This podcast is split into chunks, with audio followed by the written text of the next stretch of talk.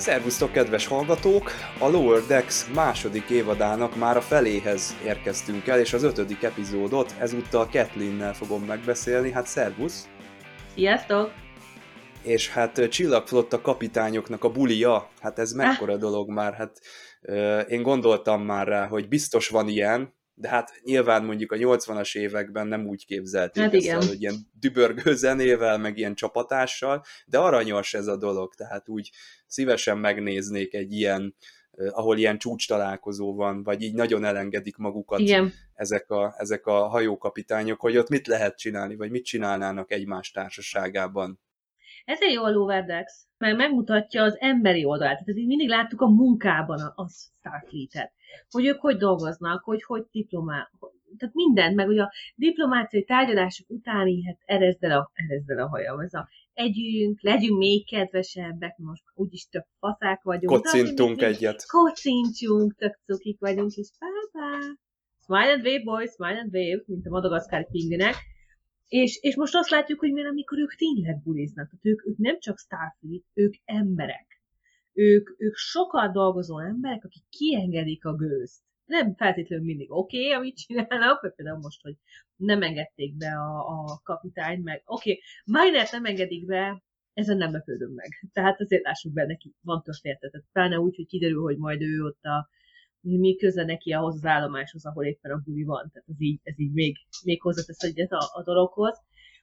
De, de közben meg, meg látjuk az emberi oldalokat, hogy ők sem hibátlanok. Nem, nem foglalkoznak valakivel, aki szerintük kevesebb, mint ők. Nem biztos, hogy igazuk van, de nem foglalkoznak vele. És ez annyira mélyen emberi, annyira jó ezt látni a Lower Decks-ben, hogy, hogy ilyenek. Mint, ez, ezért szeretem egyébként az Orville-t is, hogy ott is beszélgetnek a, a munka közben a hídon. Tehát ott van interakció, ott van hűlés, ott, ott emberek is vannak, nem csak, nem csak tárgyak vagy, vagy gépek. És ilyen a Lower Decks is. Ráadásul szerintem ez volt az legjobb epizód eddig a Lower Decks-ben. Nekem óriási kedvencemet. Hát ez valami elképesztően jó volt. Végre nem egy paródia, de mindig paródiákat kaptunk. De ez most... Igen, most eredeti ez, ötlet volt ez benne. Ez eredeti. Hogy, hogy végre egy olyan Star Trek történet van a Lower Decks-ben, ami nem egy paródia, nem reflektál más, hanem egy teljesen eredeti, önálló történet, és ez baromi jó. Nagyon érdekes, és, és tényleg a, az alsóbb szintek szempontjából látjuk, hogy nem, nem a nagy egészét, fogalmuk sincs igazából például a tendieknek, hogy úgy, úgy igazából mi történt, mert hát ők az alacsonyabb szinteken dolgoznak, de nem tudják, hogy most milyen jellegű modelleznek. Éppen. Igen, modelleznek. Tehát ő, ők, ők nem a nagy elit, hogy tudják, hogy éppen milyen diplomáciai tárgyalások zajlanak, hát ők pihenő időben, a hajó javítása mellett pihenő időben egy kis hajót javítanak, az nagyon édes volt. Az annyira őszinte volt, hogy az ember nem, nem mindig tud kilépni önmagából. Tehát, hogyha újságot írsz, akkor a szabadidődben is újságot írsz, csak nem veszed észre, és nem kapsz ért a fizetést. Vagy, vagy, vagy hasonló. Tehát a villamosmérnökként, hogy, hogy dolgozol, de akkor otthon is valamit kiszerelsz, mert basszus áramot is meg tudom csinálni. Tehát az ugyanaz. És, és az egésznek volt egy baromi édes felhangja, ami tényleg a Star Trek, hogy a, a barátság. Mennyire fontos a másik ember, vagy nem ember, ott léte. Hogy, hogy az ő támogatás, az ő általi támogatás, a közös interakciók, a múlt, a jövő, nagyon, nagyon tetszett. Ez szerintem, nekem ez most lesz a kedvenc epizódom, komolyan a Lower Decks-be.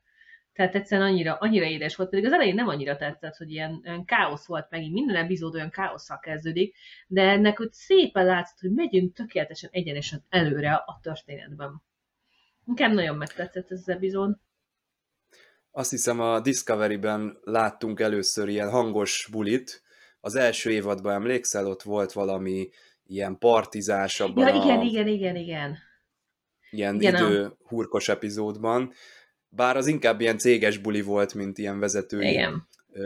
találkozó, de ott is azért láttuk vegyülni ugye a legénységet, igen. és kicsit lazábban viszonyultak egymáshoz, mint, mint szolgálat közben. Úgyhogy ez egy ez nagyon jó dolog. Igen, az eredeti ötlet, nekem ez a duplikálódó faj, és itt tényleg, tényleg tök jó, hogy nem egy korábban látott valamit vettek elő, mint múltkor ezt a mugátó dolgot, az is igen. nagyon jó volt.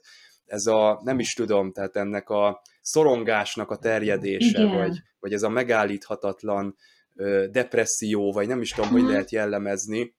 Igen. Ezt a karaktert, de nagyon aranyos, hogy ugye nem nagyon lehet már megnyugtatni, tehát bármit, amit mondasz neki, az arra vezetődik vissza, hogy hát ő rossz helyen van, útban van, nem jól csinálja, és hopp, rögtön osztódik, és olyan, mint egy tribli egyébként, hogyha úgy vesszük, akkor hasonló fenyegetettséget igen, jelent. Igen, pontosan.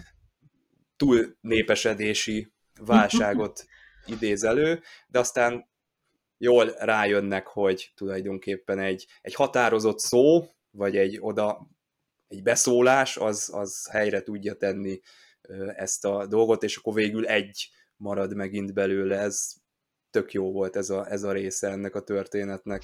Nagyon tetszett, és a lezárás is, hogy mennyire frappáns és ötletes volt a kapitány, hogy az egészet végigvitte, és a, a, az utolsó mozdulata, hogy, hogy ezzel a duplikálódó fajjal hát megoldotta a bulit. Nagyon édes igen. volt, nagyon emberi volt a kapitány, és az egész legénységgel, ahogy, ahogy próbálták helyre rakni.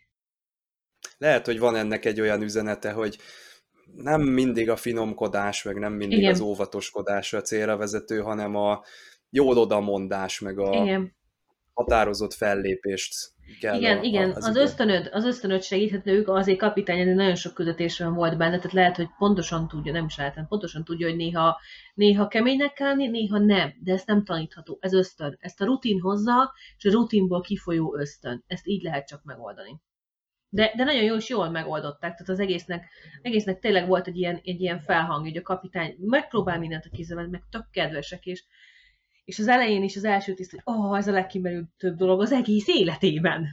És ezt elhiszem, mert amikor tojásokkal lépkedsz, az, az nagyon kimerítő, hogy jaj, lejtettem a villát, hát, és akkor mi van?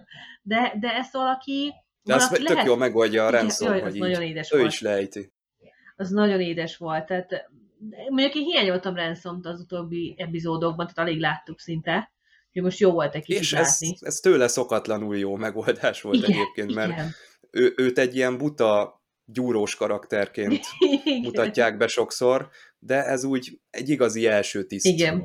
Háttérben hány, meg hány utalás volt már megint. Ott aludt Morn a bá, vagy egy Mornhoz hasonló lény a bárban. Igen.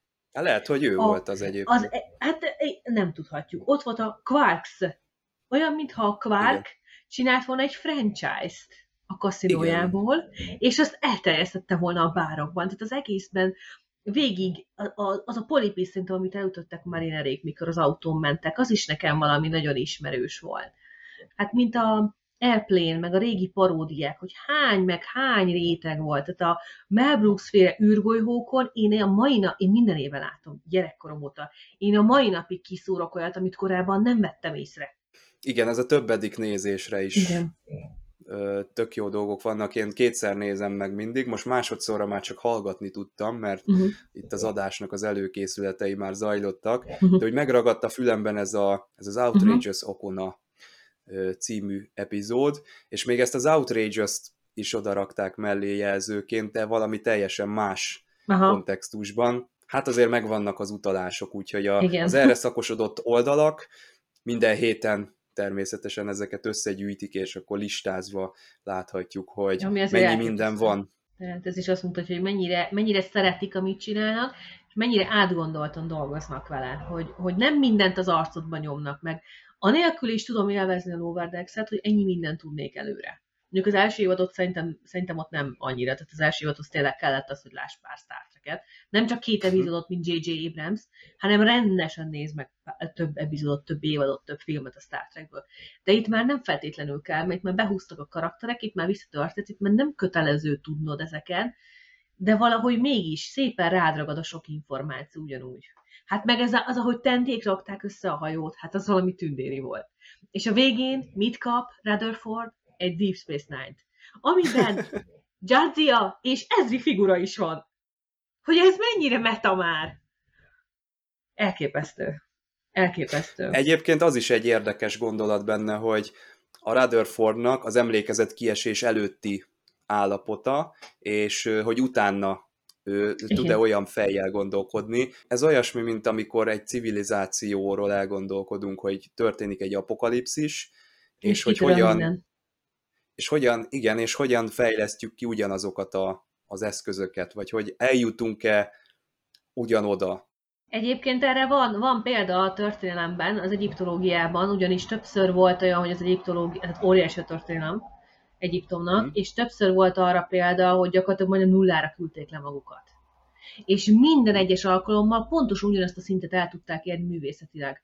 Festészetileg, ábrázolásilag, szobrászatilag. És nem igen. maradt fent semmilyen kulturális emlék, amire Ö, tudtak elfelejtették. Hát elég bonyolult az írás, meg elég, elég, az elég tudott olvasni, megírni. Tehát, hmm. hogy, hogy nagyon nem egy szinten voltak, és a hétköznapi ember erről nem tudott. És látszik, ahogy újra, tehát, hogy le, leküldték magukat, a, a síremlékeken látszik, az akkor utána meghaltaknál, hogy, hogy nincs annyi díszítés, és évszázadról évszázadról egyre jobbak a díszítések újra, és pontosan ugyanazokat a technikákat kezdik újra felszedni. Uh-huh. Mert ott, na, hát attól ez még az emberiség kötött, tehát a kezünk ugyanannyi, ujjaink ugyanannyiak vannak, a hozzáférhető alapanyag ugyanaz, a, a levegő ugyanaz, a fény ugyanaz, tehát hogy mindig elérték ugyanazt a ö, művészeti állapotot, most csak a művészetről tudunk beszélni, ugye már, mert az maradt fent úgy uh-huh. igazából, de hogy mindig elérték. Tehát igen, el tudjuk érni. A másik érdekesség pont Rutherfordnál, hogy az emlékezetkiesésben vagy demenciában szenvedő emberekre vonatkozóan, és én észrevettem ezt a kis áthajlást inkább, vagy áthallást, hogy hogyha elvesztesz emlékeket, fontos emlékeket, lehetsz-e ugyanaz az ember? És ez valami hmm. ilyesmi volt megint, hogy igen, igen, lehet, de mégse, de valahol mégis. Tehát, hogy az alap, az alap emberi mi voltod, az három éves korodban alakul, három éves korodig alakul ki. Tehát, hogyha azután veszed el, ugyanarra a három évre támaszkodik az agyad és az emlékeid. És hát az emlékeid nem annyira, mert akkor nem sok maradt, de hogy ugyanarra támaszkodik a személyiséged, és nagyjából hasonló úton tudsz kifejlődni. Persze ugyanabban a környezetben, tehát ez nagyon fontos, hogy mondjuk, ha valaki Dél-Afrikában született, aztán elveszti az emlékezetét, és átteszik az Antarktiszra, ott nagyon, nagyon nagy lesz a különbség, hiszen egy teljesen más közegbe kerül. De a környezettel ugyanott maradva bizony hasonló eredményeket kaphatunk. És ez Rutherfordnál is, hogy ez a, ez a hajóépítés, hogy ennyire szereti, és, és az egész viszonya az összes többi, a többiekhez, ez, ez ugyanaz, tehát nagyon érdekes. Szerintem még tudományosan is utána néztek kicsit dolgoknak, hogy, hogy rendesen bekalibrálják, és ez nagyon okos. Volt a Babilon ötben egy hasonló, nem tudom, emlékszel-e, volt ott egy ilyen gyülekezet, uh-huh. és annak volt egy tagja, aki, akinek hát ködös volt a múltja, és ő egy teljesen egy nagyon rendes ö, uh-huh. ember volt, és kiderült a, a múltban igen. róla, hogy, hogy ő, ő valami nagyon sáros. Igen, nagyon sok rossz dolgot csinált. Igen. Igen, igen, igen. És, és ez utána úgy ráömlött a karakterre, meg hát uh-huh. utól is érte a, azok a, az emberek, hát elkapták, akik, akikkel korábban kapcsolatba került, de hasonlóan érzem ezt is, bár ugye itt ebben a Lower Decks-ben egyre ez nem teljesedik ki, de valami hasonló. Valami hasonló, igen, egyetértek, teljesen. Igen. Úgyhogy, és, ez, és ez olyan ki, meg ez egy olyan fontos téma, amiről jó beszélni, és jó, hogy minden széria maga dolgozza fel a saját eszköztárával, igen. a saját elképzeléseivel, így, így nem, nem laposodik el a történet. És ez nagyon jó, ez nagyon ügyes. Kell is beszélni róla, mert mindenről kell. Na hát igen, a következő epizódról is beszélni kell, a hatodik rész jön majd jövő héten, és akkor hát azt is természetesen górcső alá vesszük, tartsatok akkor is velünk, sziasztok! Sziasztok!